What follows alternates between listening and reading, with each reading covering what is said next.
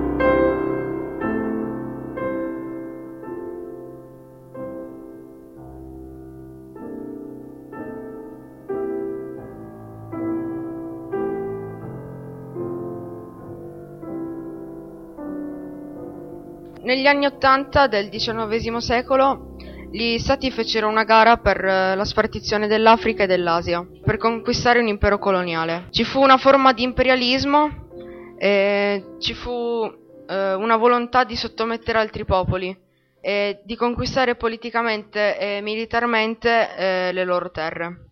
Le nazioni industrializzate eh, sfruttano le aree industriali non industrializzate. Si investivano capitali per creare imprese e le colonie offrivano le loro materie prime a prezzo bassissimo, tipo le, il petrolio, la gomma e i minerali. L'India e l'Indocina costituivano preziosi mercati dove men- vendevano merci occidentali. Poi eh, ci fu una conquista e una sottomissione dove furono giustificate delle teorie naziste che dicevano che esistevano delle razze inferiori e delle razze superiori. Le razze inferiori eh, dicevano che erano quelle di, di carnagione scura e invece quelle superiori quelle bianche.